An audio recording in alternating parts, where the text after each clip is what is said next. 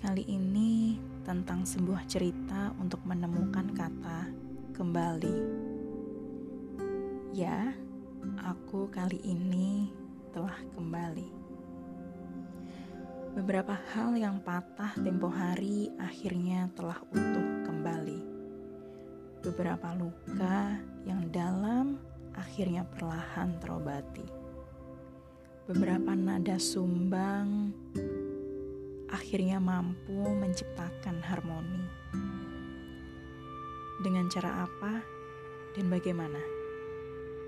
Tentu saja dengan cara menerima bahwa aku adalah sebuah ruang kosong tanpa sosok itu. Aku adalah sebuah mendung tanpa hujan. Aku adalah sebuah nada tanpa ritme. Aku adalah sebuah rumah tanpa pintu. Aku menerimanya pelan-pelan hingga tenang. Aku tidak sedikit pun berusaha menambal rasa kosong itu dengan kehadiran sosok lain.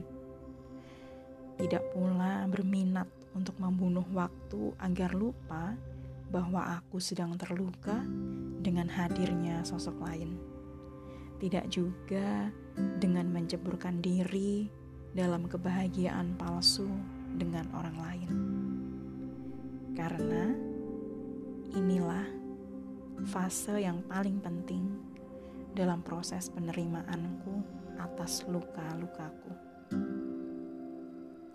Aku memberikan waktu lebih banyak dengan diriku sendiri. Aku menerima luka lebih daripada saat aku menerka bahagiaku. Aku berjalan lebih jauh daripada saat aku sedang rapuh. Aku, aku, dan selalu aku.